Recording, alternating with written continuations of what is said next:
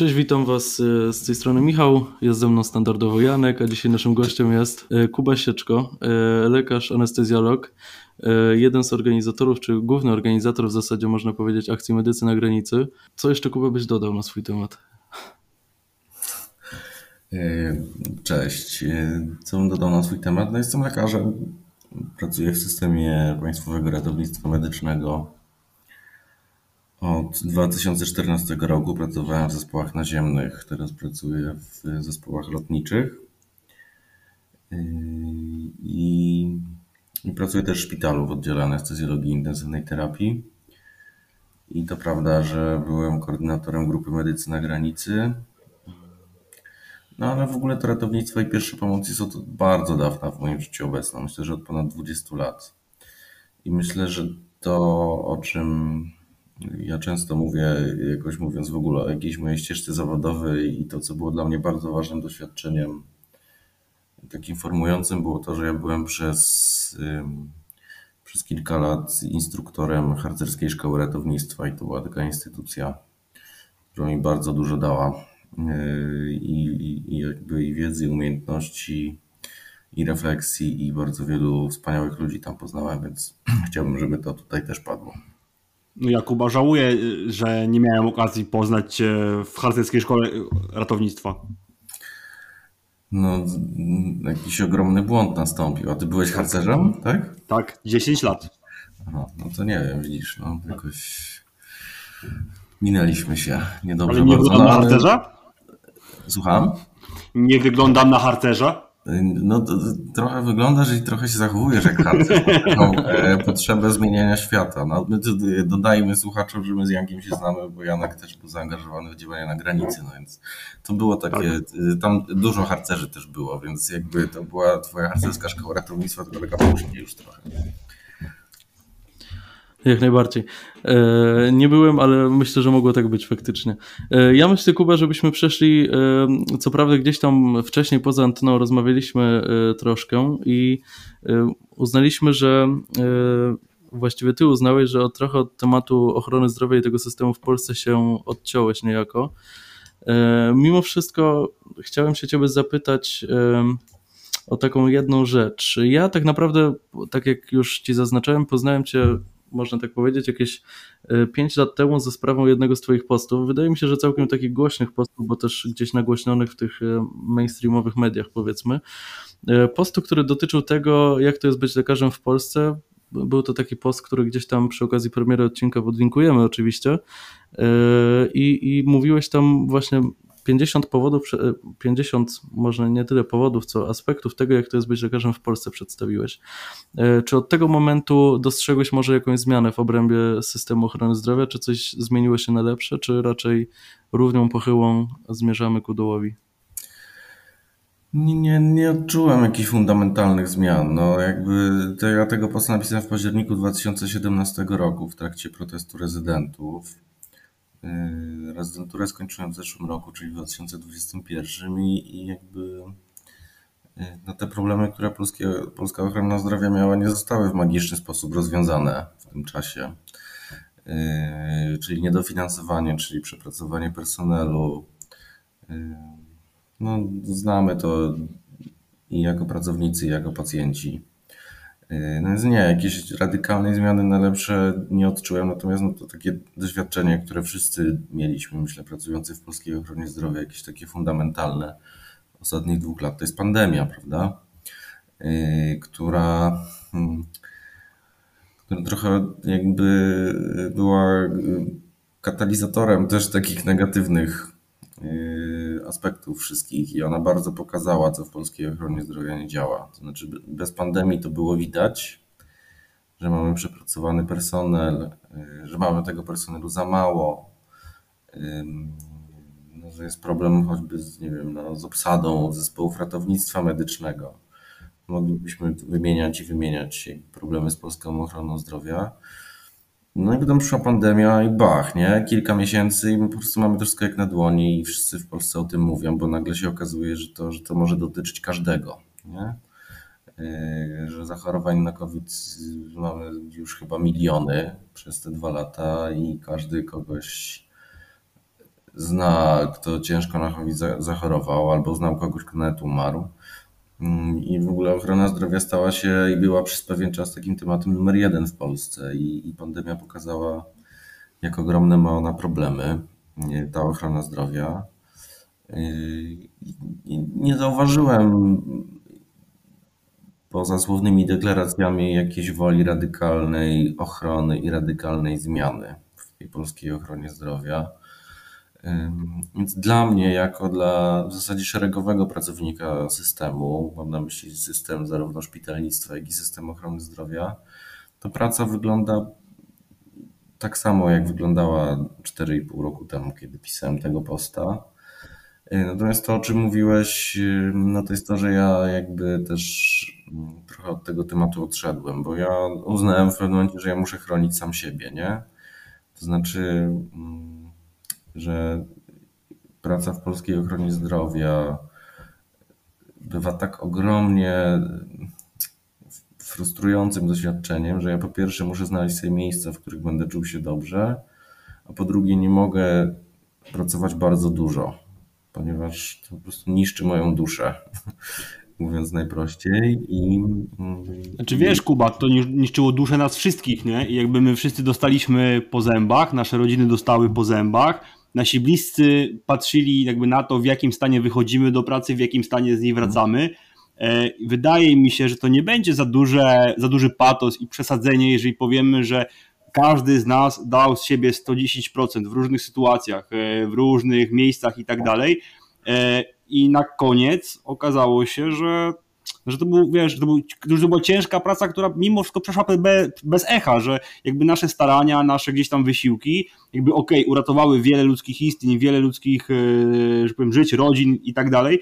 Natomiast tak jak mówiłeś, jakby to, że nic, nikt, nikt nic z tym nie zrobił, nie wyciągnął wniosków, pokazuje tylko to, że wydaje mi się, że możemy taką tezę zaryzykować, że te doświadczenia zostały po prostu zmarnowane. E, no, prawdopodobnie masz rację. E, natomiast no ja muszę powiedzieć, że ja uznałem, że ja nie mogę z siebie dawać 110%, nie? W sensie zaangażowania emocjonalnego i czasowego, ponieważ jak daję sobie 110%, no to muszę z czegoś zabrać. I rzeczywiście no, zabieram z tej duszy, nie? Czyli to po prostu mnie niszczy jakoś tam wewnętrznie i wpływa na moje życie osobiste, na przykład po prostu negatywnie. I jakby taki proces przeszedłem, że ja muszę mniej pracować, albo moje życie y, po prostu jego jakość radykalnie spadnie. Natomiast ja jakby oczywiście mówisz o tym, że no ileś tam z siebie daliśmy pewnie też tej pandemii i jakoś no nie widać, żeby z tego wnioski zostały mm, wyciągnięte w sensie, no na przykład nie ma teraz, kiedy no już żyjemy z tą pandemią dwa lata i może gdzieś widać y, tam jej koniec na horyzoncie, chociaż nie wiadomo, ten wirus ma coraz nowe warianty. No ale nie, nie widać perspektywy na wielki program po prostu odnowy polskiej ochrony zdrowia, nie? To, to jest prawda. Nie ma tego. Natomiast no jakby ja, ja, ja, też mam coś takiego, że ja, ja uważam, że podstawową rolą lekarza zawsze w każdym systemie i w ogóle każdego pracownika medycznego jest to, żeby przede wszystkim troszczyć się o chorego człowieka, nie? I ja mogę się wkurzać na system, mogę mówić, że jest niedoskonały i on nigdy nie będzie doskonały, ale ja bardzo jakby chronię to w sobie i bardzo dbam o to, żebym nie stracił zainteresowania pacjentem, który w każdym systemie, niezależnie od tego, czy ten system jest wydolny czy niewydolny, powinien być no, moim podstawowym obiektem zainteresowania. I to, jak z tym pacjentem coś się uda w tym się trudnym systemie y, zrobić fajnego, jest wciąż dla mnie i to uważam, że akurat jest jeden z moich sukcesów, obiektem satysfakcji. O, nie obiektem, tylko przedmiotem satysfakcji, chyba powinienem powiedzieć. O. Mhm. Bardzo ładnie powiedziane. Bardzo ładnie. Szczególnie ta końcówka o przedmiocie satysfakcji była taka fajna. E, ale jakby kontynuując, e, kontynuując i nawiązując dalej do tego, co gdzieś tam, do wywiadów z tobą, czy do, do tego też, co publikowałeś, e, jak zauważyłeś, przed rokiem skończyłeś rezydenturę. Przy okazji części wywiadów gdzieś z tobą można, trafiłem na takie, na takie stwierdzenie, że marzysz tylko o tym, żeby skończyć specjalizację i wyjechać do jakiegoś zachodniego kraju. I dalej, dalej gdzieś jest w tobie to marzenie i chęć tego, żeby faktycznie za, za te granice wyjechać, czy może to gdzieś już, e, może coś się zmieniło od tego czasu? No to był taki, ja miałem taki moment i nawet już miałem się niemieckiego zacząć uczyć, bo nie znam go. I pomysł był taki, żeby jechać gdzieś do Niemiec. E, miałem taki moment naprawdę bardzo kryzysowy, jakoś jesienią 2019 roku, e, kiedy tam po prostu w tym szpitalu problemy za problemami.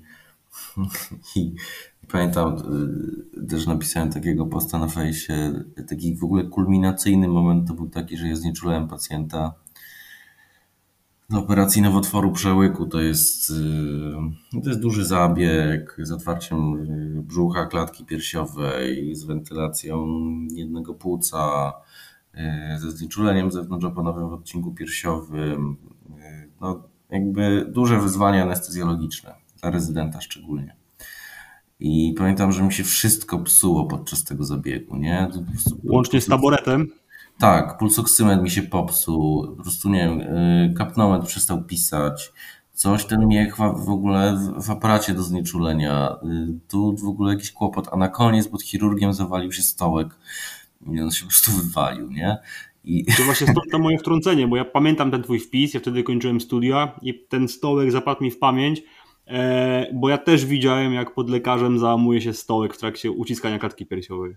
No, no ta, tak, no jest to, to, to taki symboliczny stołek, który się pod, pod doktorem Łukaszem, którego serdecznie pozdrawiam, zawalił i ten miał taki moment, że nie, no już w ogóle nie dam rady, że to jest tłumacz yy, i po prostu ten, ten, ten niemiecki jakoś yy, no ale jakby potem, e, no potem znaleźliśmy się trochę na wojnie, nie? E, choć może w aktualnej sytuacji to słowa wojna nie należy nadużywać, biorąc pod uwagę to, co się dzieje na Ukrainie. To, to jest prawdziwa wojna, nie? Natomiast no, my znaleźliśmy się w sytuacji no, takiego ogromnego emocjonalnego mm, wysiłku E, związanego z pandemią i to jakby to odsunęło jakieś takie moje myśli pewnie na drugi plan.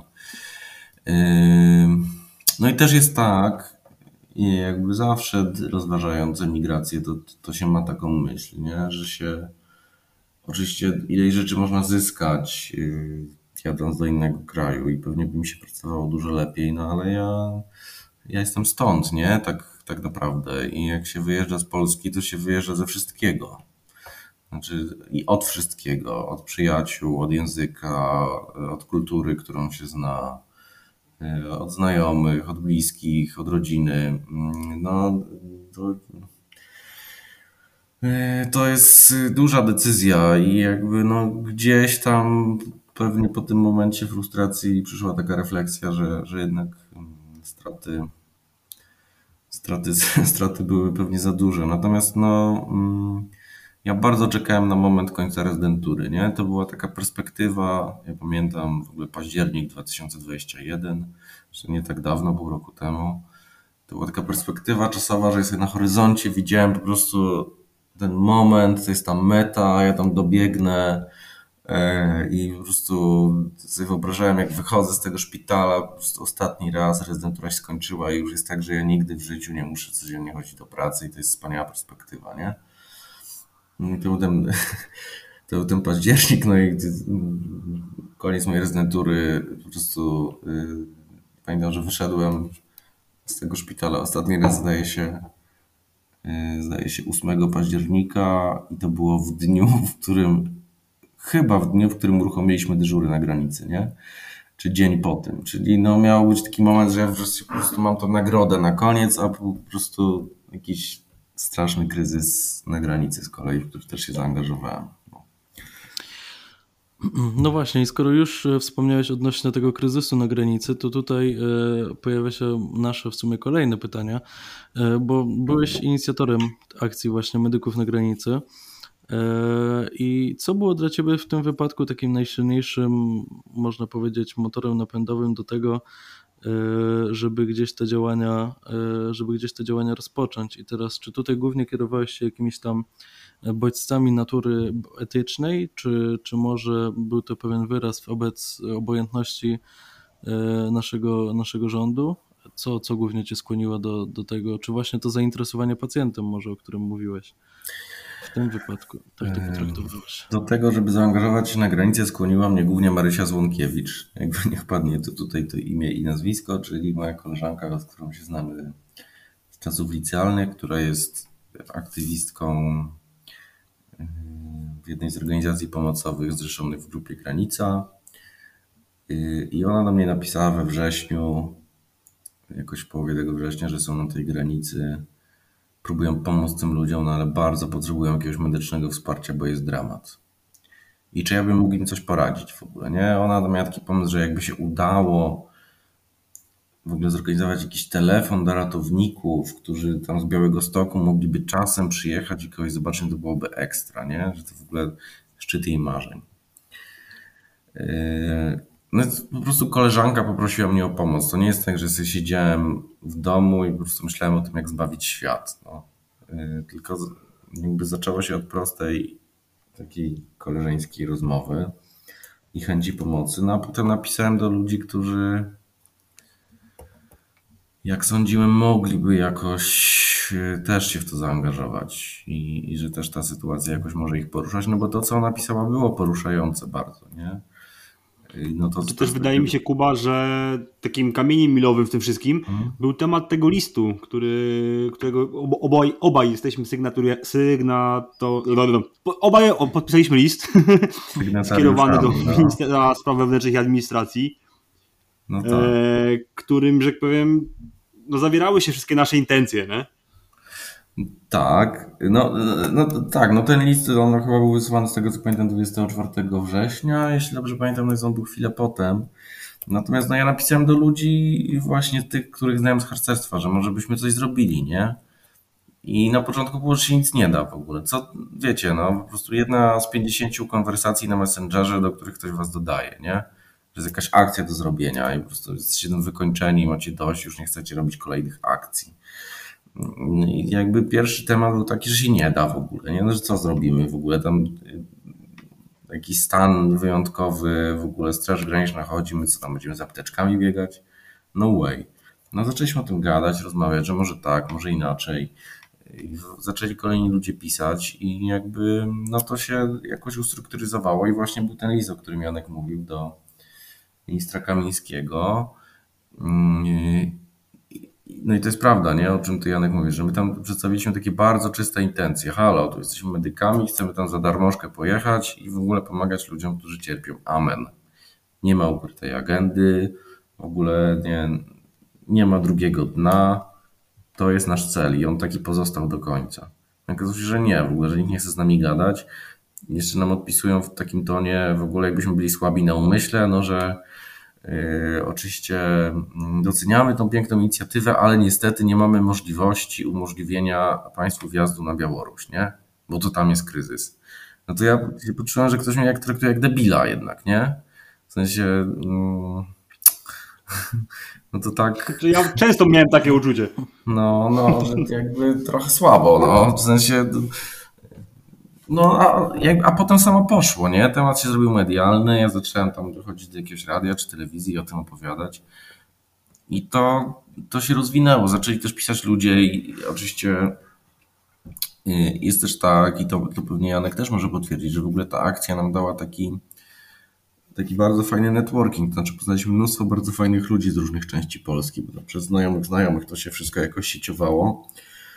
Yy, no i, mm, i ta grupa ma więź ze sobą jakąś do dziś, mam takie poczucie. Yy, no a w końcu żeśmy wymyślili, że jak nie można w tej strefie pomagać, no to pomożemy poza strefą, bo tam też zaczęło się robić słabo. jak nam mówili aktywiści. No i pojechaliśmy tam właśnie tego 7 czy 8 października, jak ja tą rezydenturę kończyłem. Znaczy, pojechał pierwszy zespół i, i na 39 dyżurów tam zostaliśmy i ponad 200 osób otrzymało od nas pomoc w tym. W tym du dużo dzieci też. To było szczególnie poruszające.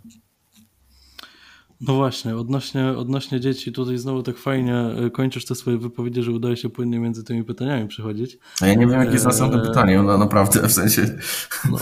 Czy wiesz, bo właśnie te dzieci to jest to, co na przykład ze mną zostało po granicy, nie? I robiąc gdzieś tam delikatną stawkę, no wróciłem z Ukrainy e, tydzień temu, wróciliśmy z Ukrainy. Wróciliśmy. E, I te dzieci jakby, wiesz, mają takie same oczy, nie?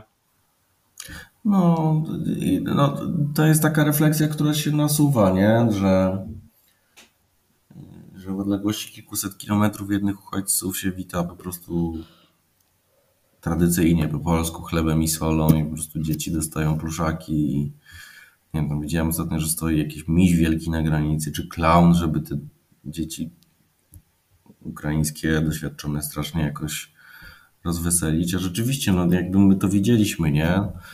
że, że kilkaset kilometrów dalej na północ są dzieci, które różnią się tylko tym, że mają nieco ciemniejszy kolor skóry i ich się wywozi tych chłopców i te dziewczynki dalej do lasu. No i to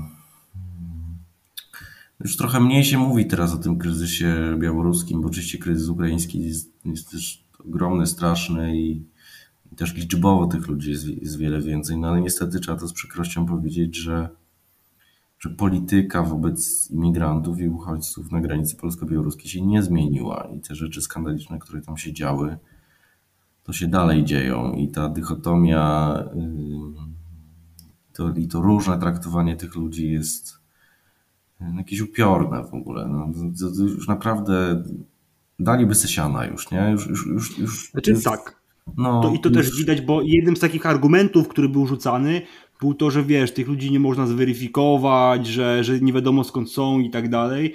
Po czym no, mija tak naprawdę pół roku, e, granice przekroczyły 2 miliony ludzi, a Straż Graniczna i inne służby chwalą się w swoich mediach społecznościowych tym, że na przykład udało im się wychwycić z tego tłumu jedną osobę powiązaną z państwem islamskim, inną osobę powiązaną z Federacją Rosyjską i tak dalej.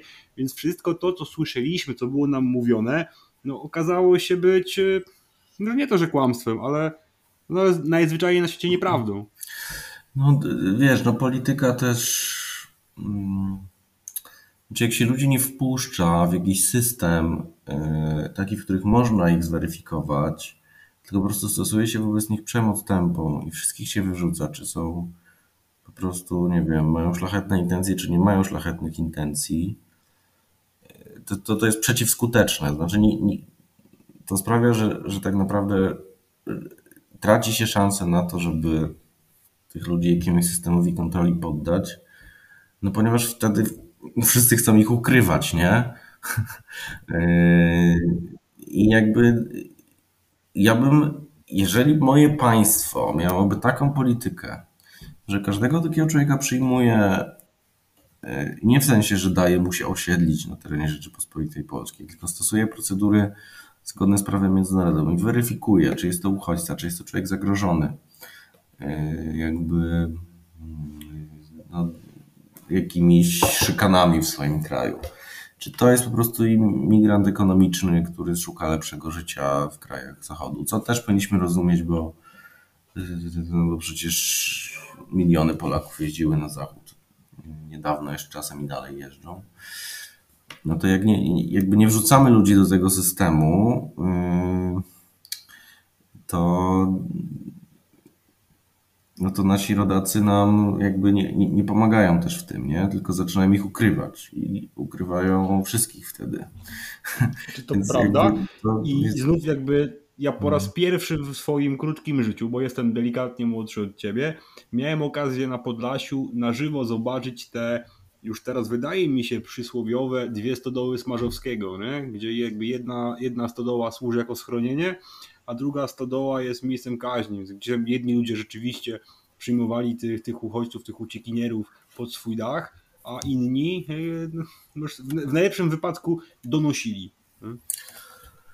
No, a, a myślę, że największa grupa, jak to też bywa w takich kryzysach, była obojętna, nie? Wobec tego kryzysu i, się zajmowała swoimi sprawami, co też można zrozumieć jakoś, bo no, oni sobie swoje spokojne podlaskie życie i yy, to też jest filmowe, nie? Że jesteś, po prostu rolnikiem na Podlasiu i nagle się po prostu na polu pojawia 20 migrantów z Syrii i w ogóle co tu się dzieje, nie?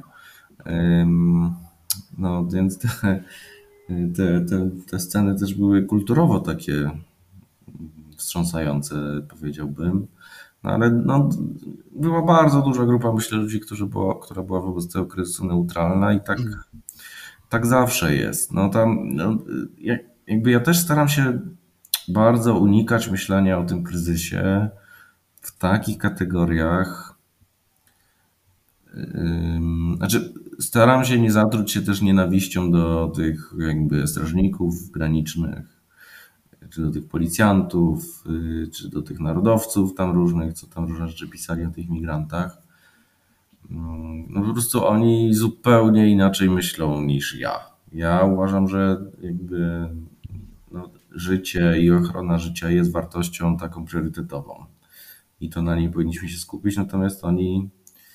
Yy, no też chronią życie, ale swoje. No, wiesz co, oni, oni, nie wiem, czy oni chronią. No tak, natomiast no, jak.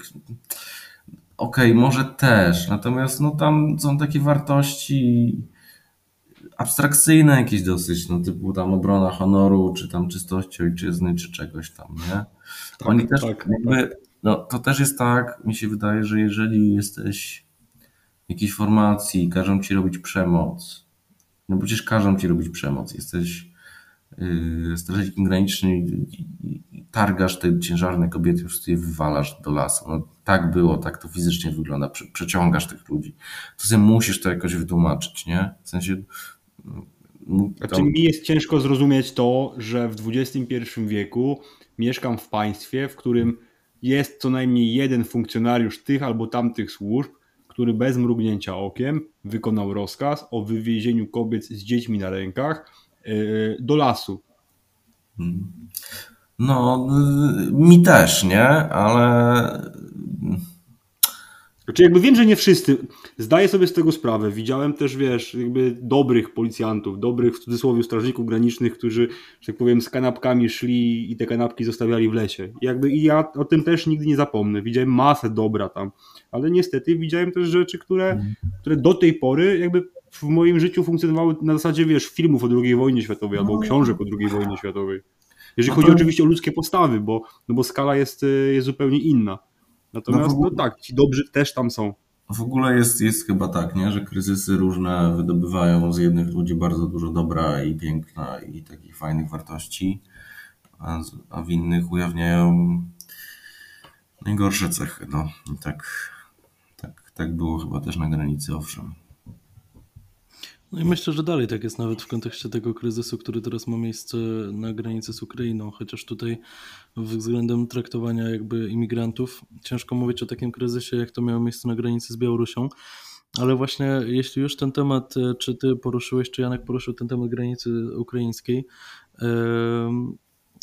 czy myślałeś też o tym, żeby zaangażować się jakoś jakoś właśnie w te działania na terenie, na terenie Ukrainy czy w Ukrainie. Oczywiście mówię, bo tam też e, udostępniałeś, prowadzicie tę zbiorkę, zbiorkę na mhm. szpital polowy w Włodzimierzu Wołyńskim, natomiast zastanawiam się, czy rozważałeś może jeszcze reaktywację grupy medyków na granicy gdzieś w kontekście Ukrainy, e, czy, czy może jakieś jeszcze, jeszcze inne działania już bardziej medyczne e, gdzieś tam przy granicy czy po stronie ukraińskiej? No to jest tak, że mm, no po pierwsze to, co robimy rzeczywiście głównie, a w zasadzie wyłącznie w gronie osób, które były zaangażowane w medyków na granicy, to prowadzimy zbiórki na szpitale. Na szpital polowy w Włodzimierzu Wołyńskim i na szpital dziecięcy w Żytomierzu, to prawda. Natomiast jest ogromny kryzys. To są 2 miliony ludzi w Polsce. Yy, I to jest miejsce, w którym jakby nie pomoże jedna karetka i trzy dyżury, i, znaczy i trzy osoby na dyżurze, nie? E, w sensie tu jest i, i, w, i w, w ogóle, choć wydaje mi się, że w ogóle wysiłek polskich NGO-sów, wolontariuszy jest w tym kryzysie nieprawdopodobny, ale są potrzebne strukturalne, państwowe rozwiązania na poziomie krajowym, a może i kontynentalnym, w sensie europejskim. Wiesz co, Kuba? Y, musisz powtórzyć, bo zaczęło przerywać. Dobra, to powiem raz jeszcze. Otóż yy, kryzys na granicy ukraińsko-polskiej moim zdaniem ma tak ogromną skalę. Tych ludzi jest 2 miliony, mm, już chyba teraz w Polsce, yy, że tu nie wystarczy grupa trzyosobowa wolontariuszy, którzy mają jedną karetkę i trochę leków w plecaku. Yy, tu, no, tu w ogóle nie, nie wystarczą działania NGO-sów i w ogóle wolontariuszy. Tu są potrzebne rozwiązania strukturalne na poziomie państwowym, a może i europejskim, a nawet na pewno. Yy, w związku z tym nie reaktywowaliśmy całkiem świadomie grupy medycy na granicy, yy, ale duża część naszych, naszych ludzi, naszych wolontariuszy się w różne struktury zorganizowała i w różnych miejscach pomaga. No Janek, z którym... Ja to, tak, tyle ile mogę. Michał zresztą też by. No właśnie. Że no. Wydaje mi się, że akurat ci z nas, którzy byli na granicy polsko-białoruskiej, to są ludzie, którzy z najwyższą trudnością są obojętni. Nie? Jakby wielu z nas robi tyle, ile może zrobić w sposób najbardziej dostosowany do naszych możliwości. Natomiast tak, jest dokładnie tak jak Kuba mówi, że, że powiem, ta grupa od pierwszego dnia tego konfliktu, tego, tego, tej wojny, a z naszej perspektywy przede, wszystkim kryzysu humanitarnego, jakby zgłaszała swoją gotowość do wszelkich działań. Tak, no, natomiast tu sytuacja jest trochę inna, ponieważ y, no, państwo działa w jakiś sposób, lepiej lub gorzej możemy to oceniać. Mm, no, ale to też jest tak, że ci ludzie, jak już przekroczą tą polską granicę, to jeżeli chodzi na przykład o ochronę zdrowia, to oni trochę wchodzą w polski system na takiej zasadzie jak pacjenci. Oczywiście lepiej lub gorzej to wygląda, nie? Ale to nie jest, to nie jest tak, że jeżeli obywatel Ukrainy, nie wiem, w Krakowie zasłabnie, miał zawał serca albo złamie nogę, po prostu nie wiadomo, co z nim zrobić, nie? Tak jak to było na granicy, że ci ludzie utkwili w jakimś limbo po prostu, w jakimś takim e, upiornym mechanizmie, w którym byli nigdzie i nikt ich nie chciał. No to tu jest trochę inaczej, w sensie medycznym mówię stricte, chociaż każdym humanitarnym też, że jakby no formułuje się jakiś system taki ogólnopolski i w ogóle włącza się też ludzi w taki system ochrony zdrowia ogólnopolski. Po prostu jak ktoś ma problem zdrowotny, poważny, to może pójść do szpitala czy zadzwonić na pogotowie i ta karetka przyjedzie po tego człowieka. Bez straży granicznej. go nie wywiedzie.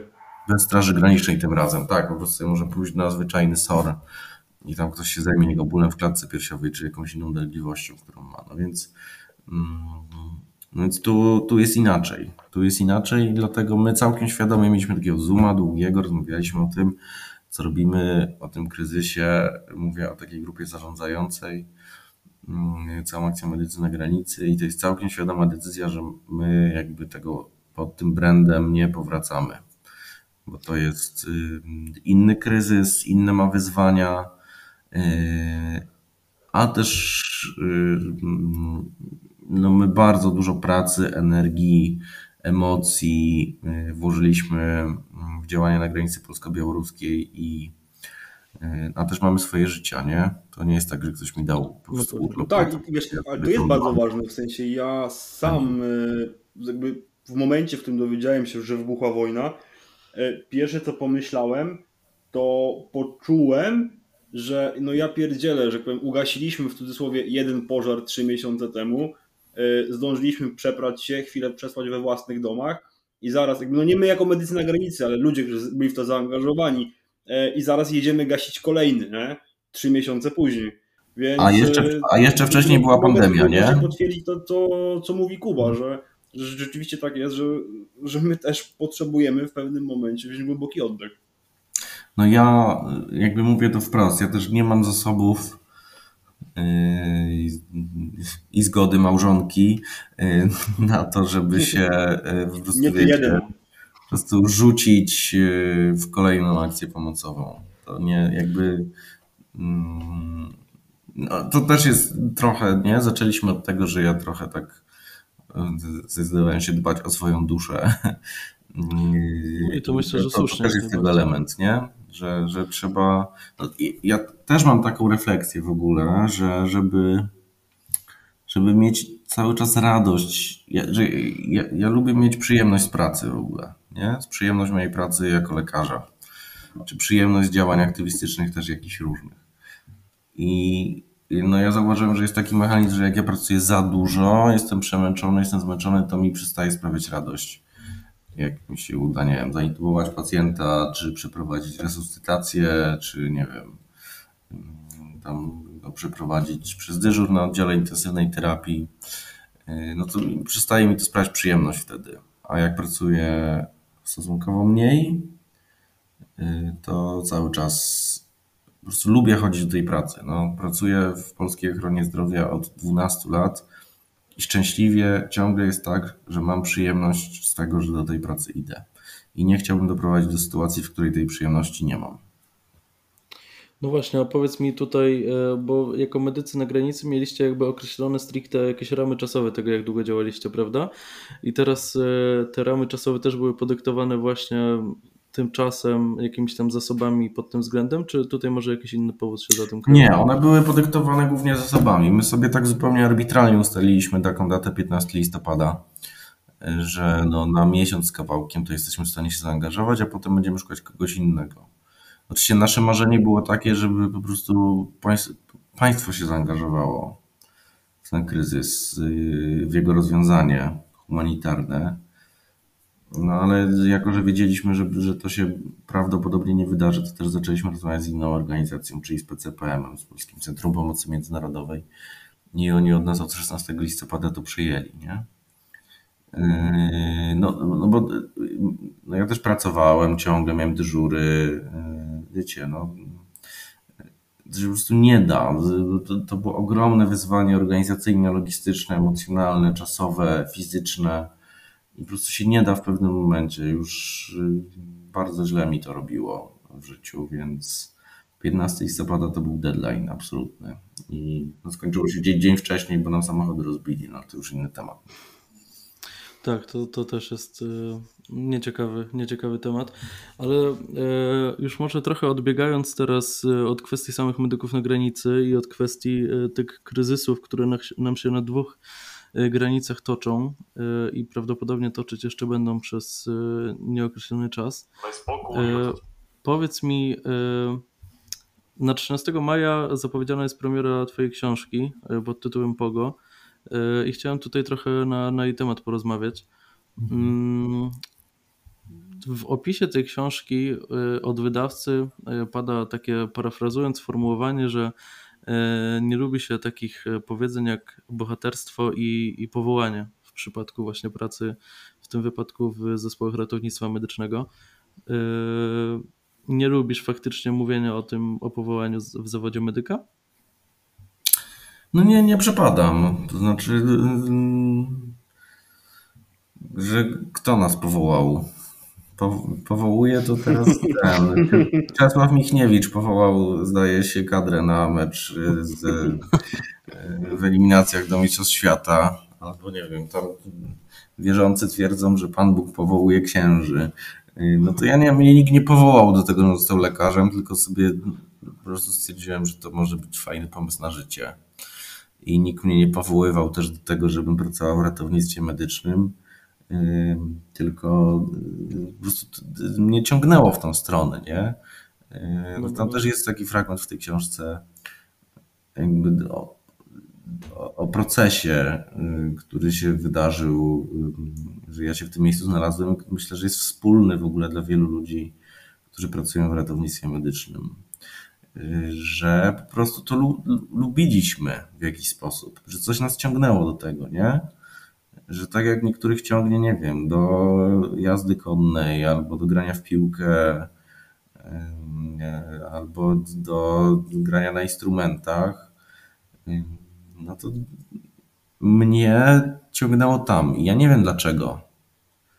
I, I, nie muszę wiedzieć chyba też. No po prostu całkiem świadomie wybrałem sobie taką ścieżkę zawodową, w której będę lubił, robił rzeczy, do których jakoś się tak emocjonalnie czuję się z nimi dobrze, nie? że mnie do nich ciągnie. No więc bardziej bym poszedł w stronę słowa pasja, które też jest zużyte oczywiście obecnie, niż powołanie. Więc ja nie miałem takiej myśli, że będę nie wiem, szlachetny, miał zawód związany z tym, że będę pomagał ludziom i im będzie lepiej w życiu. Nie, ja miałem taką myśl, że w ogóle fajne jest ratownictwo i są w ogóle ekstra stazy taktyczne i wiecie, tam będziemy zakładać węflony do żyły szyjne i w ogóle chcę intubować ludzi, to jest przygoda, nie? Więc raczej tak, no. Yy, I, i, I do dzisiaj tak mam trochę. No. Rozmawiamy po moim dyżurze w lotniczym pogotowiu ratunkowym dzisiaj. Dzisiaj mieliśmy jakiś lot tam pacjenta urazowego, no i tam zrobiliśmy fajne rzeczy, w sensie no, nie jest fajne oczywiście to, że, że miał uraz poważny dosyć, ale no, zrobiliśmy ileś rzeczy yy, i jemu się od tego zrobiło lepiej. I to jest w ogóle fajne. No, jest to fajna robota i sprawia mi przyjemność, więc to, to, jest, to jest taki mechanizm bardziej niż to, że, że jakieś powołanie tutaj nastąpiło tajemnicze dosyć. Rozumiem. A powiedz mi, yy, zrezygnowałeś już pracy w naziemnych zespołach ratownictwa medycznego? Tak, tak. Zrezygnowałem w takim szczególnym momencie, bo jesienią 2019 roku, ale przysięgam, że nie wiedziałem, że w, w Wuhan wykluwa się jakiś wirus. nie miałem o tym Powiedzmy, pojęcia. że wierzymy. Powiedzmy, że no, wierzymy. No, nie, mam nic, nie mam z tym nic wspólnego, że on powstał. A byłeś kiedyś w Chinach?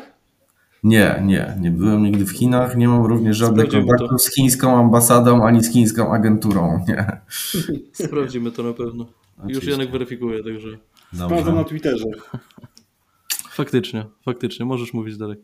Y, Dobra, no, yy, no nie, odszedłem, znaczy rozumiem, że pytanie jest takie, dlaczego odszedłem z pogotowia naziemnego, tak? O to. E, ta, tak, no tak, jeszcze jest z tego jedno pytanie, ale myślę, że to jest ciekawe pytanie.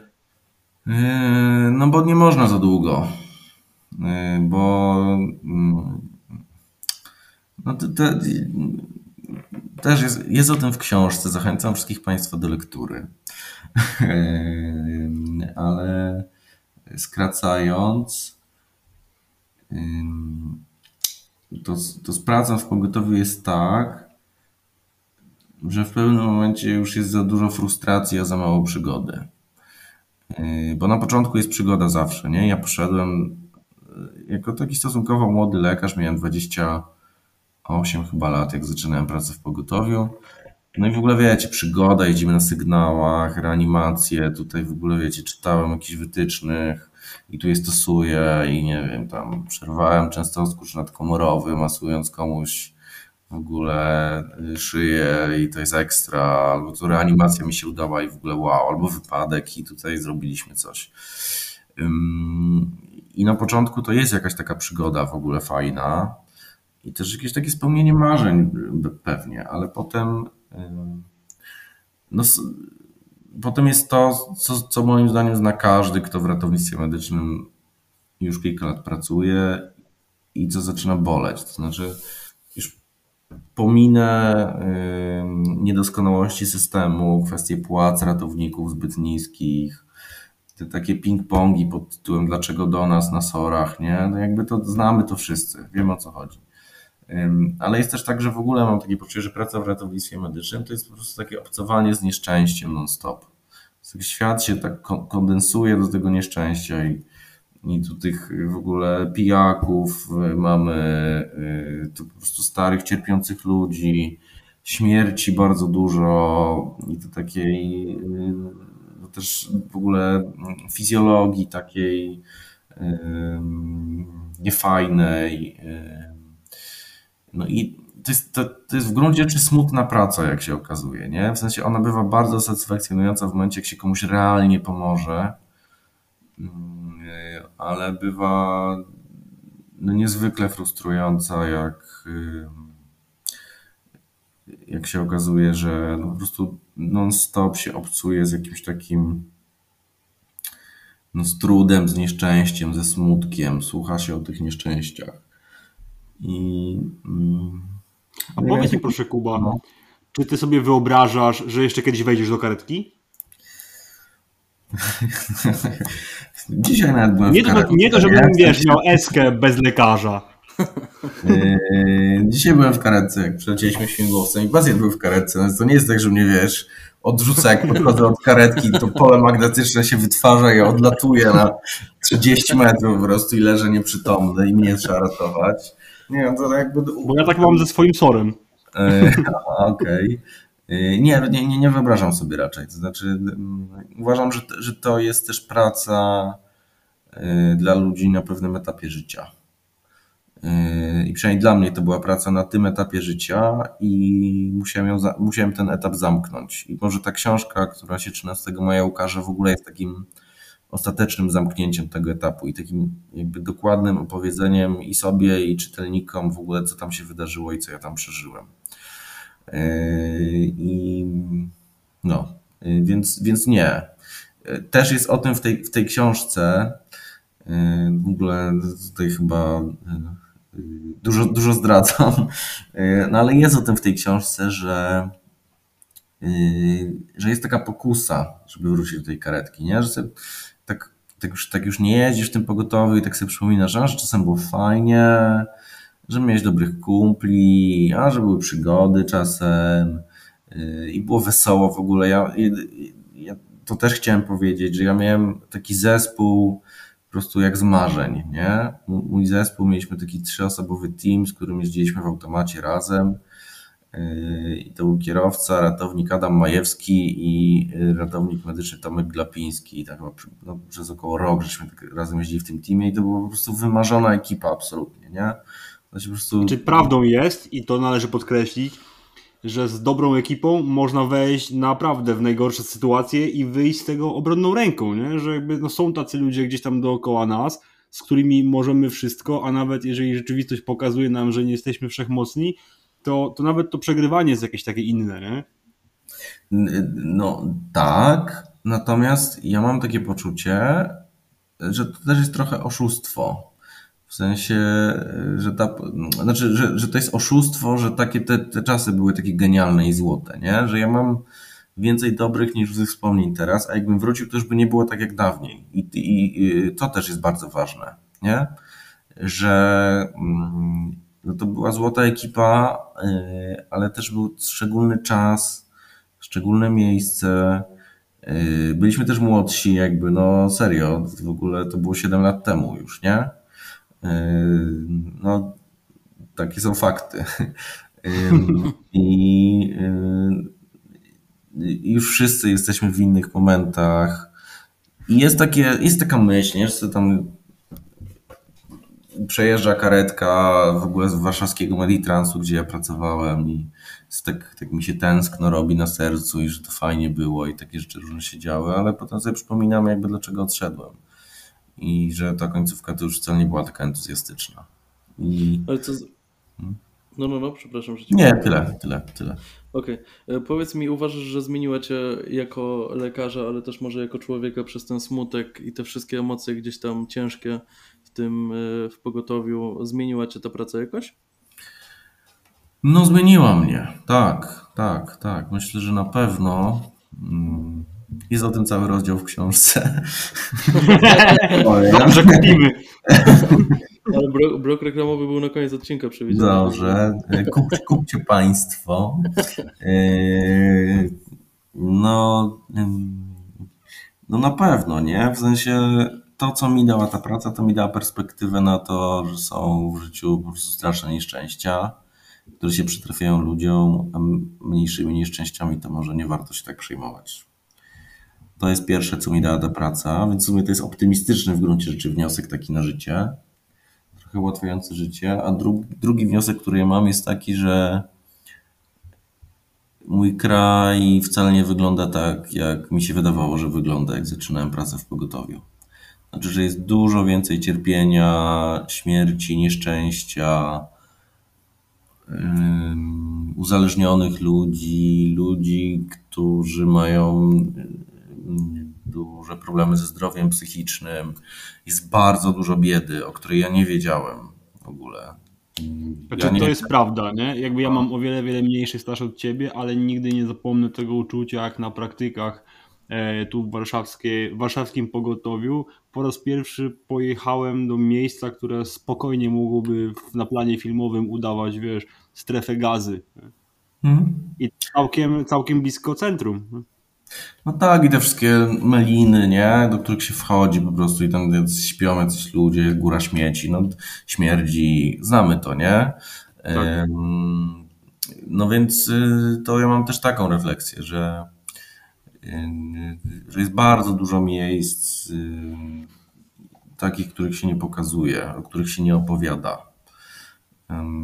I, i dużo takich ludzi też, nie? Którzy sobie po prostu po cichu cierpią. No, no też to, to, to, to było dla mnie bardzo uderzające, jak dużo jest takiej samotnej starości w ogóle, że dużo jest, bardzo dużo ludzi, którzy po prostu są samotni, nie bardzo wspierani przez rodzinę i sobie żyją i dzwonią po, po to pogotowie trochę z desperacji, bo już naprawdę nie mają do nikogo, do kogo zadzwonić, nie?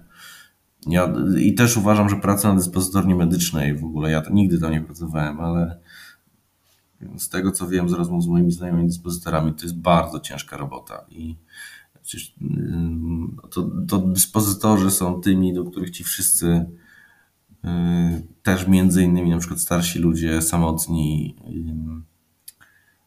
y, dzwonią y, i jakby wywiad z nimi jest czasem trudny. No, rola takiego dyspozytora jest no, ogromnie ważna i trudna, nie? bo też nie chodzi o to, żeby do każdego wysłać zespół zawsze bo to nie jest radiotaksi. No, no ale też, też, możesz każdemu, wiesz, rozwiązywać problemów z gazownią. Tak. No tak, tak. To w ogóle i życiowych różnych problemów. I no co więcej powiem, to y, pogotowie ratunkowe też nie jest od rozwiązywania wszystkich problemów zdrowotnych, nie? Tak. Y, część, część, a być może większość powinna rozwiązywać podstawowa opieka zdrowotna. To, że to, że literka P na karetce oznacza tak naprawdę POZ na kółkach, to jest taki żart, który już nikogo, nikogo nie śmieszy, nie? Ja y, cały czas wierzę, że tam są w środku ci profesjonaliści. A, A S to sprzęt. Okay. A S to sprzęt. No dobrze, okej. Okay. No, no więc yy, nie wiem o czym mówiłem, ale yy, dyspozytorzy są znaczy, spoko jakby, bardzo ich szanuję.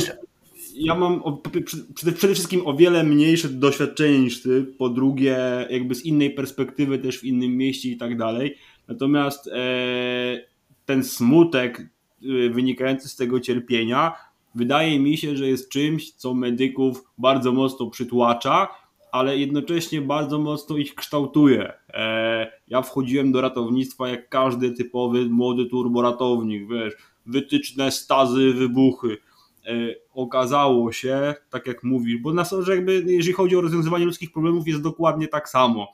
Okazało się, że w medycynie ratunkowej jest e, dużo medycyny, ale mało ratunku. E, I jakby duża, duży wpływ na to, że odchodzą ludzie, no i jakby no potraktuj to jako komplement, proszę. To, że odchodzą ludzie wartościowi, wynika przede wszystkim w mojej ocenie z tego, że nie jesteśmy, nie jesteście przez ten system należycie zaopiekowani, w sensie no, system jako naszego pracodawcę, nie? że jakby gdyby dało się w kontrolowanych warunkach gdzieś tam pogadać ze specjalistą o tym, co, co nas spotyka, o tym, co widzimy, e, i, no bo wiesz, no, mówimy naszym bliskim, opowiadamy naszym bliskim o tym, co widzimy, co, co się dzieje, tylko że nasi bliscy mają o wiele, wiele mniejszą odporność na to, na nasze opowieści. E, to też jakby, no gdyby, gdyby tak to wyglądało, a nie inaczej, to wydaje mi się, że taki średni resus y, lekarza, ratownika, pielęgniarki systemu byłby o wiele, wiele większy i ludzie w piku, bo Kuba, jakby wiesz, jesteś cały czas w piku swoich możliwości, umiejętności, e, jakby no nie odchodziliby z miejsca, gdzie, gdzie mogą robić dobrą robotę. Mhm. No tak, no miałem taką refleksję, że jak, jak to mówiłeś, że na przykład moja żona to w ogóle zupełnie nie wie o co chodzi, jak jej opowiadam, nie? E, ona nie ma wykształcenia medycznego i w ogóle zajmuje się innymi rzeczami w życiu zupełnie i, i, to też nie jest tak, że możesz swoim znajomym wszystko opowiedzieć, no. Więc jakby... Znaczy jak... możesz, ale raz, więcej ci nie zaproszą. No, tak. Natomiast jak, e, jak robią polscy ratownicy medyczni i w ogóle pracownicy ratownictwa debriefing, no chodzą na wódkę, no powiedzmy sobie wprost, no w ogóle chodzą na wódę, piją i, i, i znamy to też, no o czym się rozmawia w ogóle, jak się pójdzie na wódkę yy, czy na piwo. Słuchaj, ale miałem przypadek. No tak, i w ogóle dwie godziny leci, wiecie, no w ogóle o zgonach i tam o reanimacjach i o i tam obgaduje się wszystkich znajomych, nie? Jakby, no i nie ma opieki psychologicznej poza lotniczym pogotowiem ratunkowym i tu to jest super, ale z tego co wiem, no to nie, niewiele jest stacji ratownictwa medycznego, stacji pogotowia w Polsce, w których no, jest możliwość no, zwrócenia się po taką opiekę psychologiczną. To jest mega ważny temat. No, natomiast... To jest bardzo ważne i tu takie małe wtrącenie, e, wiesz, jakby no, odnośnie naszej inicjatywy na, na granicy, jakby dla wielu medyków, dla, jakby to, była, to było pierwsze miejsce, gdzie, że tak powiem, jest ten psycholog, jest ten psychoterapeuta, gdzie mają z kim o tym pogadać i później gdzieś tam, wiesz, w kuluarach, bo ty też nie jesteś na wszystkich grupach konwersyjnych, konwersacyjnych, mm. jakby dla nich to było, no to przeżywali szok, nie? że jest ktoś, kto jest tam specjalnie dla nich, e, z kim, komu mogą, że tak powiem, zrzucić to, to, to co leży im na wątrobie i, i jakby jaki ma to wpływ na, na jakość wykonywanej przez nich pracy. Że rzeczywiście, jeżeli pogadasz, jeżeli przepracujesz, jeżeli opowiesz, jeżeli ktoś ci opowie, jak to widzi, albo że, że słuchaj, twoja reakcja była normalna, to ten człowiek z zupełnie innym nastawieniem wraca i z zupełnie innym nastawieniem po raz w kolejny wchodzi do tej karetki, do tego lasu, do tego śmigłowca. Więc to jest bardzo ważne i, i jakby pff, dopóki system nie, nie zacznie dbać o swoje dzieci zamiast je pożerać, no to niestety to tak dalej będzie wyglądało. No, mi, w ogóle dla mnie osobiście były bardzo ważne te bo to może nie wszyscy wiedzą, my mieliśmy taki system na granicy, że e, w każdy piątek mieliśmy spotkania z psychoterapeutkami, a poza tym każdy mógł się do nich po prostu zwrócić też indywidualnie. Ale głównie tak grupowo sobie rozmawialiśmy w ogóle o naszych emocjach tam i to było super. W sensie mi, mi, mi to bardzo pomogło no, z różnymi emocjami, które miałem w związku z, z, z tą akcją i rzeczywiście no, bardzo by tego brakowało gdzie indziej. Bardzo. No. Natomiast no, a, taką jedną jeszcze miałem myśl, którą chcę się podzielić, że mówiliśmy o tym, mówiłeś o tym resursie lekarza i że jestem w piku możliwości. E, no ja, wiecie, bo to jest tak, że ja nie, nie odszedłem z ratownictwa medycznego i tylko znalazłem sobie inne miejsce, w którym specyfika pracy jest zupełnie inna. Yy, natomiast yy, ja, ja mogę. Yy, natomiast to, co mnie bardzo martwi, to jest trochę to, że ratownik medyczny, który jest w takiej sytuacji emocjonalnej jak ja, czy jest po prostu, jak ja byłem, nie wiem, 3 lata temu, że jest wyczerpany tym pogotowiem, ma go dość po prostu ma ochotę, jak po prostu słyszy ten dzwonek na tym tablecie, to ma ochotę po prostu rozbić na głowie kierowniczki stacji po prostu ten tablet i powiedzieć wiele nieparlamentarnych słów. I oczywiście mm, jedzie do pacjenta i przelewa te emocje na pacjenta i pyta, po, po co pan dzwoni, nie? No to taki ratownik medyczny to nie ma takiej możliwości, tylko jest skazany na tą karetkę przez kilkadziesiąt lat albo na SOR, nie? Więc jeżeli ja bym miał myśleć o tym, co zmienić w, w polskim systemie ratownictwa medycznego, to myślę, że trzeba bardzo zadbać o personel ratowniczy i o personel pielęgniarski, w takim sensie, żeby ci ludzie mieli możliwość odpoczynku większego, być może wcześniejszej emerytury w ogóle, tak? Tak jak mają policjanci i strażacy, y, czy żołnierze, no, uważam, że tą grupą trzeba się bardzo zaopiekować, bo to jest absurdalne,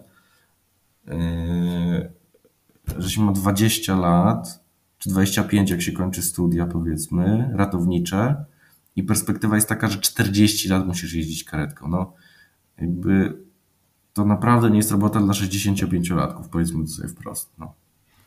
E, czy tak, no i też nie każdy może, wiesz, iść albo w edukowanie młodych ratowników medycznych, jakby nie ma u nas ścieżki rozwoju. Ja się z tym wszystkim zgadzam i jakby to, to jest coś, o czym uważam, że powinno się mówić bardzo głośno, bo jest w interesie nie tylko nas jako medyków, ale przede wszystkim nas jako potencjalnych czy potencjalnych przyszłych pacjentów i wiesz, i, i rodziny pacjentów, bo każdy z nas kiedyś będzie pacjentem, jakkolwiek to zabrzmi, NFZ-u. Natomiast, żeby to się zmieniło, to ja jestem przekonany, że fundamentem są ludzie, którzy mówią głośno o tym. Nie? I na przykład Wiesz, bo ja nie chciałbym, żeby ten odcinek zamienił się w taką laurkę twojej osoby, natomiast ja zaczynałem, ja, że tak powiem, ja swoją działalność e, w internet, pod swoją twarzą i też jako admin, to nie z mojej karetki, właśnie w tym 19 roku, kiedy, kiedy tak bardzo walczyliśmy, kiedy tak wiele rzeczy wydawało nam się, że można ugrać i jakby pamiętam chociażby po, po raz pierwszy wtedy takie poczucie, że wiesz, że ludzi, którym się chce i którym zależy, i którym na zależy jeszcze na jakichkolwiek zmianach, zmianach jest więcej niż ja i mój kolega. E, mhm. Jakby, ja, wiesz, ja pamiętam y, i, i, pierwszego twojego posta, tego o, y, o tym, jak to jest być młodym lekarzem i drugiego właśnie o tym, o tym taborecie. E, jakby uważam, że no, może nie będzie tego w książkach o historii. natomiast, natomiast jakby to były jak, jakieś tam e, kamienie milowe, o który, które na pewno nie przeszły bez echa nie? I, i zrobiły bardzo dużo dobrego.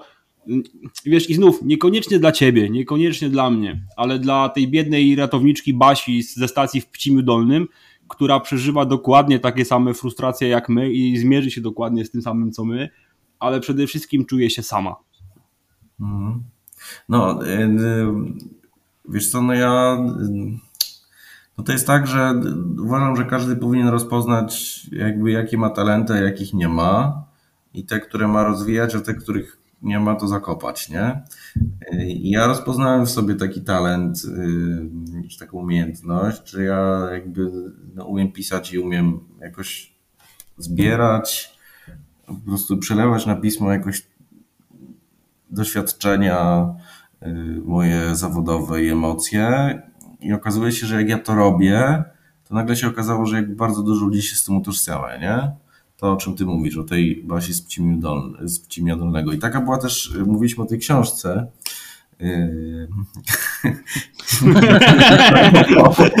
Ale no, wiecie, no... Nie, nie, okej, okej. Okay, okay. Mam nadzieję, że będzie tam na przykład fragment o tym, że jak ktoś nie potrafi rozmawiać ze strażą graniczną, która wchodzi z karabinem do karetki, to żeby tego nie robił, tak, bo ja nie tak, potrafię. Tak, tak, to, tak. No, Janek nie jest to najlepszy, ale ma bardzo wiele talent. Natomiast y, no, jakby taka była też idea tej książki, że ja sobie pomyślałem, że może to jest tak, że to, co ja przeżywam w związku z pracą w pogotowiu ratunkowym, yy, to może być w ogóle naszym wspólnym doświadczeniem wielu ludzi, którzy tam pracują, nie? W sensie emocjonalnym, w sensie też jakby tego, jak widzimy świat. Tak sobie pomyślałem, że napiszę tą książkę, no jakby może się okazać, że jest w ogóle dużo ludzi, którzy widzą to w, pod, w podobny sposób. Yy, I na tym mi zależy kiedy myślę o tej książce, żeby, żeby ona tak, tak jakoś była czytana i tak była odbierana, żeby no, ludzie trochę odnaleźli swoje doświadczenia zawodowe, ci, którzy pracują w systemie w tej książce, a ci, którzy nie pracują w systemie, a ją przeczytają i nie znają tego systemu i go nie rozumieją, żeby zrozumieli, jak on wygląda od środka i i może troszkę bardziej wtedy byli empatyczni dla jego pracowników, którzy nie są po prostu złymi ludźmi, jak są zmęczeni czy sfrustrowani, tylko są zmęczeni, sfrustrowani y, albo wypaleni, bo właśnie ich życie wygląda tak, jak, jak tam jest napisane. Y, a powiedz mi właśnie, tak jak wspomniałeś, nabyłeś tutaj dużo nie, nie tylko refleksji tak naprawdę, ale też jakiegoś doświadczenia. Myślę, że E, również tego medycznego w, dużym, w dużej mierze. E, I pozostając dalej w temacie tej karetki, trochę wchodząc na temat kształcenia medyków w Polsce, czy uważasz, że każdy młody lekarz powinien na chwilę wsiąść do karetki, czy właśnie może e, i zetknąć się z tym systemem od tej strony, czy właśnie może tutaj faktycznie w przypadku osób, które nie odnajdą w tym tego swojego talentu, jeśli chodzi o takie działania stricte w zakresie medycyny ratunkowej, czy to byłby, byłby duży błąd i może lepiej jakby ten aspekt e, pracy w systemie zakopać faktycznie i raczej, raczej do niego nie wracać ze względu na, na dobro też pacjentów? Nie, ja nie uważam, że każdemu lekarzowi jest potrzebne doświadczenie pracy w pogotowiu ratunkowym w życiu. To znaczy, Pewnie. pogotowie ratunkowe jest wyspecjalizowaną służbą, która ma e, świadczyć usługi z zakresu e, ratownictwa medycznego na wysokim poziomie. I nie uważam, żeby do bycia, nie wiem, dobrym okulistą, czy ginekologiem, czy dermatologiem, yy, czy ortopedą było niezbędne to, żeby yy, ileś godzin, nie wiem, setek czy tysięcy przejeździć w pogotowiu ratunkowym jako kierownik zespołu specjalistycznego, rozumiem, no bo to, chyba te, tego dotyczy pytanie. No, na, tak, tak, tak, tak. Na, na, stażu chyba lekarze mają jakieś tam praktyki w karetce i w takim sensie, żeby zobaczyć, nie? Doświadczyć, dotknąć, zobaczyć jak ten system wygląda, yy, no to okej, okay. ale uważam, że kierownikami zespołów S powinni być lekarze, którzy to lubią, którzy mają w tym zakresie kompetencje, yy, którzy chcą to robić i którzy będą przewyższali, znaczy będą wartością dodaną. Uważam, że no oczywiście dyskusja pod tytułem lekarze w karetkach tak czy nie, no to jest taka, wiecie, dyskusja y, po prostu nie, niekończąca się dyskusja polska, nie? Tam y, w polskim ratownictwie. Już nigdy tego się nie rozstrzygnie chyba. Czy lekarze w karetce tak czy nie. Moje zdanie jest takie, że lekarz w karetce bywa potrzebny, ale jest sens, żeby tam był tylko wtedy, jeżeli będzie wartością dodaną, w sensie merytorycznym. Jeżeli będzie miał kompetencje, wiedzę, umiejętności takie, które sprawią, że będzie wsparciem dla ratowników medycznych, którzy są jakby no, podstawowym ogniwem tego systemu. To wtedy spoko. Yy, I, i, I też sobie myślę, że największe szanse na to, żeby takie kompetencje mieć, mają lekarze medycyny ratunkowej i anestezjolodzy ze względu na specyfikę swojej y, pracy zawodowej. Y, natomiast ja nie wykluczam tego, że inni lekarze y, też mogliby takim wsparciem służyć. Fakt deweloperze jest Na tak, że... mnie ginekolog i to nie dlatego, że jestem bardzo wrażliwy na ból. No, no tak, no nie. Nawet w Welperze tak jest przecież, że tu są i chirurdzy dziecięcy, i ortopedzi, i chirurdzy ogólni, także bardzo różnej specjalności lekarze. Natomiast wiecie, no nie, nie, nie wpychajmy ludzi tam, gdzie po prostu nie, oni się nie nadają. Ja na przykład byłbym beznadziejnym chirurgiem, ale takim beznadziejnym, nie? W sensie, jeżeli chodzi o takie moje umiejętności manualne na dłuższą metę, to, to stanie na tych hakach i tam operowanie, ja, ja po prostu umarłbym trzeciego dnia, nie? I tak sobie myślę, że jeżeli jest... Przykład... Anestezji jest mniej otworów. No tak, no jakby, no nie wiem, no w sensie manualnym tą anestezjologię jakoś ogarniam, natomiast myślę, że chirurgii bym nie ogarniał. Ale jeżeli na przykład jest ktoś, kto jest po prostu świetny manualnie i po prostu, no są, są też tacy ludzie, nie? Ja też pracując w szpitalu przez ileś lat, to też to widzę, jak przychodzą y, młodzi rezydenci chirurgii, na przykład czy ortopedii, nie? Że no, niektórym po prostu od początku idzie ta robota, tak fajnie. Y, że po prostu no, fajnie im się to w rękach układa. Y, no wiadomo, że jeszcze nie mają doświadczenia, ale no te, te, te zabiegi jakoś tak wyglądają dosyć dobrze. Zresztą z rezydentami anestezjologii też tak jest. No to jeżeli komuś na przykład dobrze idzie w tej chirurgii, to niech on idzie w tą chirurgię i nie wsadzajmy do tej karetki, żeby on tam, nie wiem, intubował na siłę, czy tam myślał, jaką energię po prostu kardiowersji trzeba, często z kurszu komorowym z szerokimi QRS-ami. Nie, no są inni ludzie, którzy mają z tego zakresu kompetencje, a medycyna jest tak ogromna, tak szeroka, y, no, że nie ma takiej opcji, że, żeby, żeby być dobrym we wszystkim. Ja nawet widzę po sobie, że trochę na przykład nie jest możliwym być dobrym i w anestezjologii, i w intensywnej terapii naraz, nie? W Norwegii to są dwie różne specjalizacje. No, znaczy oczywiście one mają dużo elementów wspólnych, bo na przykład choćby procedury manualne są bardzo podobne, nie? Czy to, że mhm. pacjent jest wentylowany, czy to, że w ogóle jest no, aminy katechonowe są używane, czy że w ogóle są nie, nieprzytomni ludzie, z którymi jakoś tam musi obsadzać. Oczywiście to wszystko jest wspólne, ale nawet nawet jakby w obrębie specjalizacji lekarskich jest tak dużo tej wiedzy, że, że trochę sobie trzeba wybrać coś, w czym się będzie dobrym, a oczywiście nie będzie dobrym. No. Taki chirurg, który jest do wszystkiego, w sensie zoperuje ci tam i wątrobę po prostu rozkawałkowaną i, i ci przeszczepi nerkę, i ci czaszkę otworzy i nie wiem, tam chirurgię naczyniową yy, i pęcherzyki, wyrostki przy okazji i tam trzustki jeszcze zaparuje, to nie jest dobry chirurg, nie? Okazuje się, że nic z tych rzeczy tak No. naprawdę za dobrze mu nie wychodzi, no więc takie są czasy, że trzeba sobie troszkę wybrać chyba coś, na czym się będzie znać i, i w karetkach... A ty widzisz się w anestezji za 10-15 lat? Wiesz co, ja teraz bardziej zawodowo zajmuję się intensywną terapią, ale znieczułam też trochę.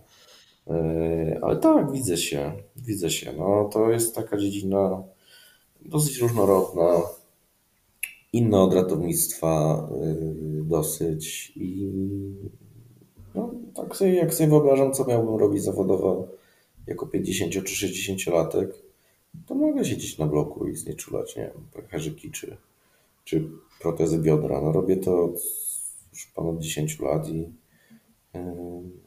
i nie znudziło mi się na razie, a to w sensie emocjonalnym no nie jest anestezjologia tak intensywnym doświadczeniem jak praca w ratownictwie medycznym, nie? No myślę, że to taka le lepsza trochę ścieżka na starsze lata już, nie? Tak jednak bardziej... No w ogóle jeżeli miałbym, jeżeli ktoś się interesuje ratownictwem medycznym, to jeżeli mogę dać dobre rady wujka Jakuba, w ogóle prawie 40-letniego, czy tam 307 Przeczytajcie książkę. to przeczytajcie książkę. Ale nie w PDF-ie, nie pożyczoną, tylko na w księgarni. Yy, No, ale wydaje mi się, że specjalizacja z anestezjologii, jeżeli ktoś się w ogóle interesuje ratownictwem, to specjalizacja z anestezjologii daje w ogóle więcej możliwości. Nie, że ci lekarze są mądrzejsi, tylko że po prostu mają szerszy wybór ścieżek zawodowych. A czy wiesz, no jakby ja miałem krótką przygodę na Ojomie, krótką, bo zostałem przeniesiony karnie na SOR, jakby nie z mojej winy. Natomiast, no pojawiła się pandemia, a ja odmówiłem urlopu bezpłatnego na Ojomie. Natomiast jakby ja byłem sam w szoku, jak wiele właśnie procedur, y, które wydawało mi się, że są zarezerwowane, wiesz, dla, dla ZRM-ów czy dla, dla SOR-ów, jakby dzieją się właśnie na, na tym oddziale, jak wiele tam jest roboty i jak wiele tam jest fajnej roboty, takiej właśnie satysfakcjonującej, nie? Natomiast to, co było dla mnie ogromną różnicą w porównaniu z SOR-em czy ze ZRM-em, to było to, że na Ojomie masz szansę tego pacjenta nie dość, że poznać, to w jakiś tam sposób wejść z nim w, w bliższą lub dalszą relację. Nie? No i to, to wiesz, to yy, oczywiście jest ten temat całego kontaktu z rodzinami pacjentów na przykład, nie? Yy, ale to są rzeczywiście fajne historie, jak to się zdarza czasem, że taki pacjent, z którym się tam po prostu napociłeś, narobiłeś, yy, to kilka miesięcy później przychodzi na własnych nogach. Jakby, i, i, I okazuje się, że wraca do funkcjonowania. No bo nawet w COVID-zie mieliśmy takich pacjentów, którzy byli wentylowani przez wiele dni, a a teraz taki jeden chory mi przychodzi do głowy, nam wysyła zdjęcia, yy, jak sobie tam chodzi po górach, nie, z rodziną. I to, to są rzeczywiście super satysfakcjonujące momenty. Pewnie. Ehm, To teraz już jakby zbliżając się ku końcowi, e, poruszyłeś temat LPR-u tutaj, e, więc chciałem się Ciebie zapytać już ze względu trochę na własną fascynację e, tą pracą. e, Jak się pracuje w LPR-ze? Czy faktycznie względem jakościowym to jest taka dość istotna zmiana e, powiedzmy no względem, względem naziemnych zespołów ratownictwa medycznego i, i w ogóle, bo nie ukrywając, no słyszałem same pochlebne opinie, czy od lekarzy, czy ratowników pracujących w obrębie LPR-u odnośnie samego funkcjonowania jakby LPR-u jako firmy, podejścia do pracowników, szacunku do pracowników E, i też masz takie pochlebne opinie na ten temat? Ja y, uważam, że lotnicze pogotowie ratunkowe jest jednym z największych sukcesów polskiej medycyny w ogóle. Mhm.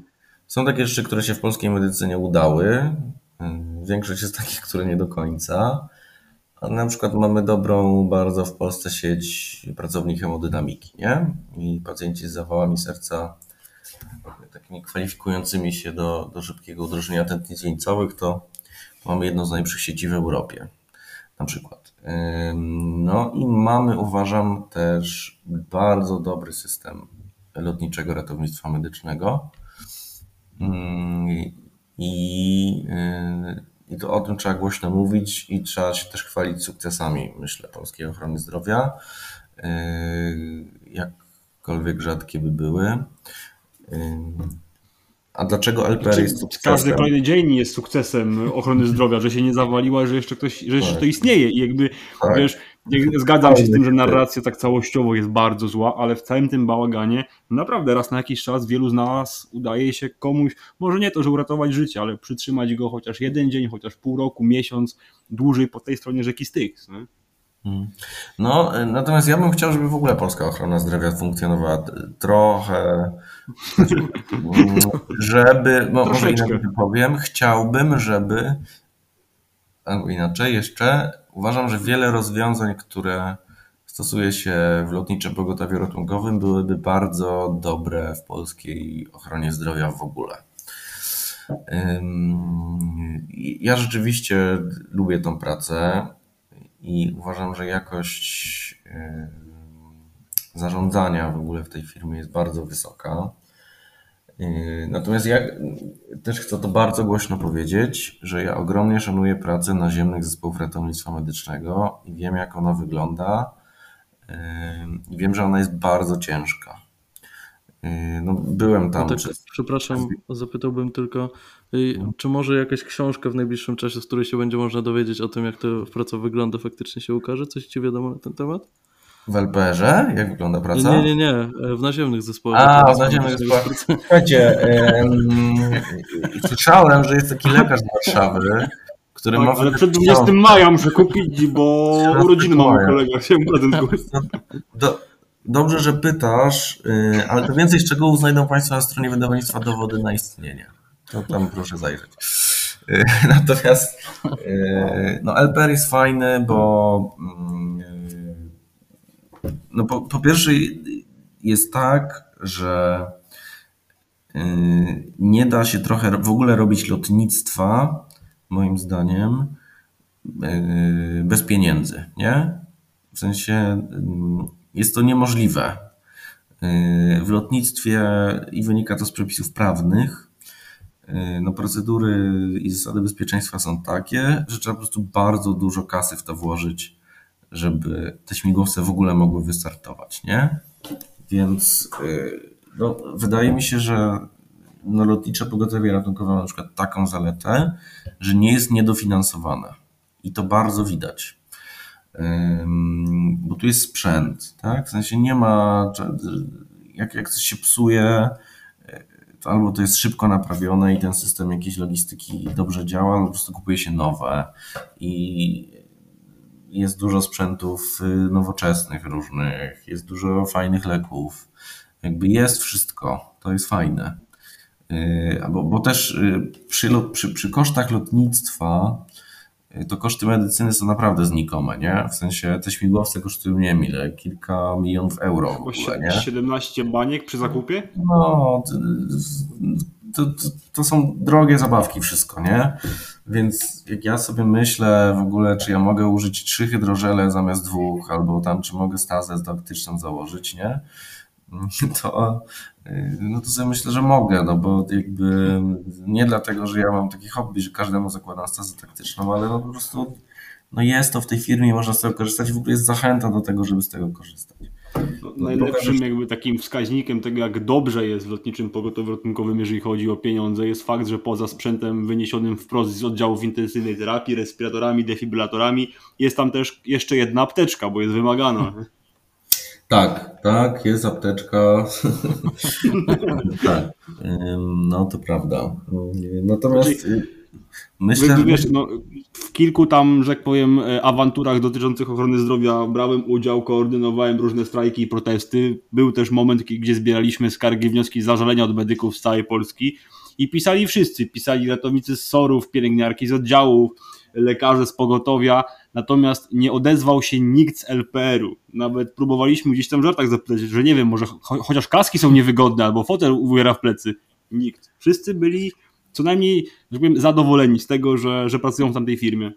No, no, no to, bo to, to też jest tak, że ludzie jakby wiedzą, że to jest fajna jakość. No i też umówmy się, nie, że to jest, no jest taka przygoda, no, że sobie latasz helikopterem, nie, i to w ogóle jest też fajne po prostu, tak? Lotnictwo jest jakimś rodzajem hobby dla niektórych, chociaż ja, ja tego nie mam na przykład, nie? W sensie nie jara mnie sam fakt poruszania się w powietrzu, ale okej, okay. niektórzy to mają. Natomiast no, ludzie lgną do tej pracy i możesz też wybierać, nie? Masz stu chętnych. A jak masz stu chętnych, to naprawdę możesz sobie wybrać takiego gościa po prostu, co będzie super kozakiem, i będzie świetnie współpracował w zespole. No i jakby ja. ja dogada ja się ze Strażą Graniczną. No, z każdym się dogada w ogóle. I ja, ja, ja to bardzo lubię w tej pracy, że, że widać.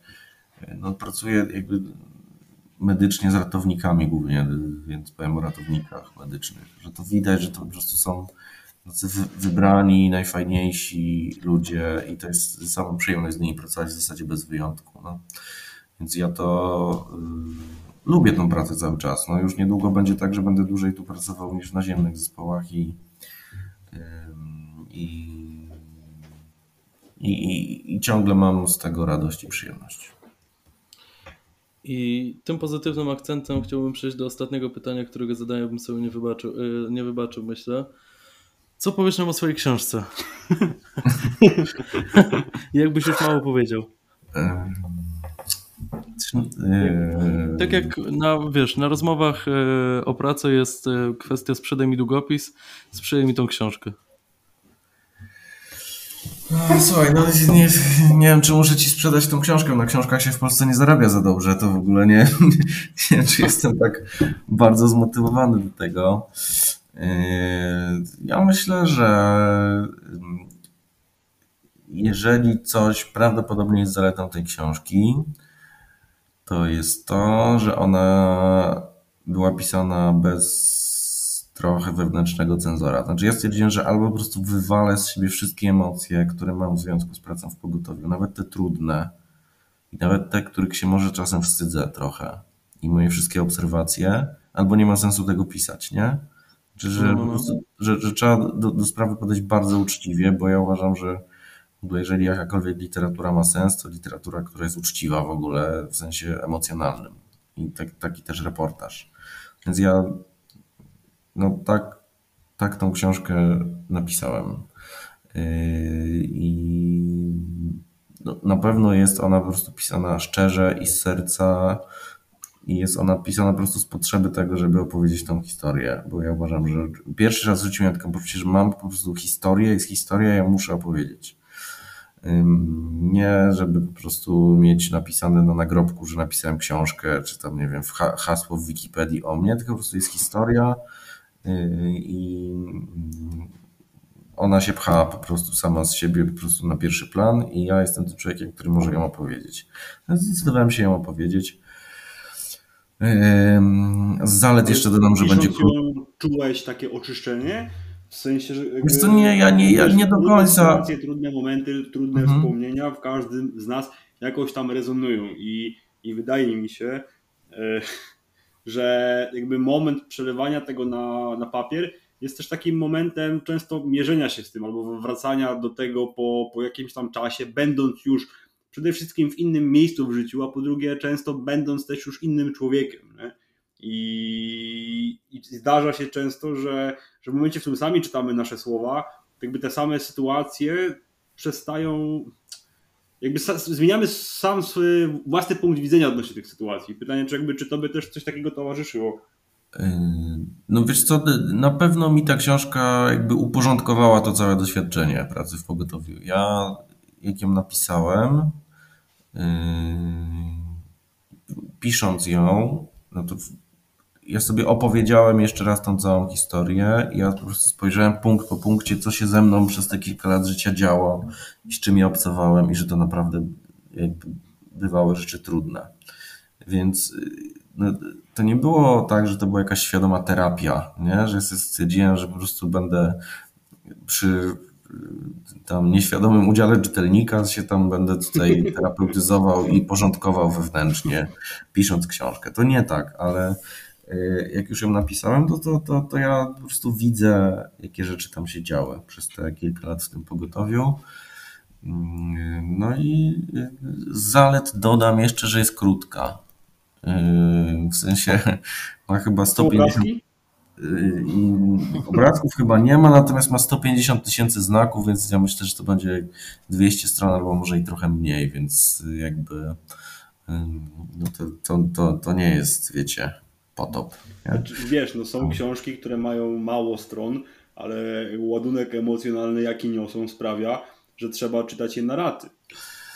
No, kilka osób mi powiedziało, że tak miało z tą książką, ale, ale może tak trafiłem. No nie wiem, zobaczymy, czy będzie to bardziej powszechne doświadczenie. Znaczy, też w ramach antyreklamy chyba może powiem, że to nie jest wesoła książka, nie? Że to nie jest historia pod tytułem a mamy takie tutaj wesołe przygody w pogotowiu oraz uratowaliśmy przy okazji 20 osób. No to nie jest tak, nie? To raczej jest... Y, Ale to powiem Ci całkiem szczerze, że moim zdaniem to nie jest antyreklama i znów jakby yy, uważa, moim zdaniem, z mojego punktu widzenia yy, jest tak, że naszym zadaniem medyków aktywnych sieci w różnej tego, tego formie jest też odkłamywanie i odczarowywanie naszych zawodów, zarówno z takiego punktu widzenia, zarówno w trosce gdzieś tam o, o tą ratowniczą, lekarską, pielęgniarską młodzież, która zastanawia się albo jest już na studiach i, i zastanawia się, jak to będzie, kiedy dostanie dyplom, a po drugie też y, jakby kto jak nie my ma pokazać społeczeństwu, że nasza rzeczywistość nie ma nic wspólnego poza ciuchami z, z tym, co, co mogą na przykład oglądać wiesz, wielbiciele Leśnej Góry czy innego na sygnale, nie? którego ja nie jestem w stanie oglądać na trzeźwo. Hmm, musimy się w takim razie kiedyś umówić na um, picie alkoholu. Na oglądanie. Oglądanie na sygnale. Znaczy, jeżeli chciałbyś zostać youtuberem, to proponuję już teraz, że umówimy się kiedyś w dwójkę, znietrzeźwimy się i zrobimy taki pato streaming. Będziemy na bieżąco komentować poczynania bohaterów serialu. Okej. Okay. Okej. Okay. Czy, na tym, czy na tym się zarabia? No bo ja nie wiem. Tak, tak. A, Ubierzemy się w bikini. Ta, ta, ta, sprawdza ta rozmowa nieuchronnie, znaczy ta rozmowa nasza niestety nieuchronnie zbliża się do końca, ale zapraszam Państwa na drugą część. Jan Janek właśnie szuka biletu ja. do Sokołowa Podlaskiego, także już się zbieramy powoli. Dobra, dobrze. Także jesteśmy w drodze. Kuba, bardzo dziękujemy Ci za to, że zgodziłeś się po całym dniu w pracy poświęcić nam jeszcze półtora godziny swojego czasu. Yy, bardzo miło mi się, nam się z, z Tobą rozmawiało i co, co mogę powiedzieć? No, dzięki za to, co robisz i za to, co piszesz. Tak, no. ja podłączam się do tego, co Janek powiedział. Też dziękuję. Dziękuję Wam za rozmowę, bardzo było miło i wesoło. Dziękujemy również. Kupcie książkę! Dobranoc. Z kodem Janek 43 będzie taniej. tak. Pa. Dzięki, Dzięki. Dzięki.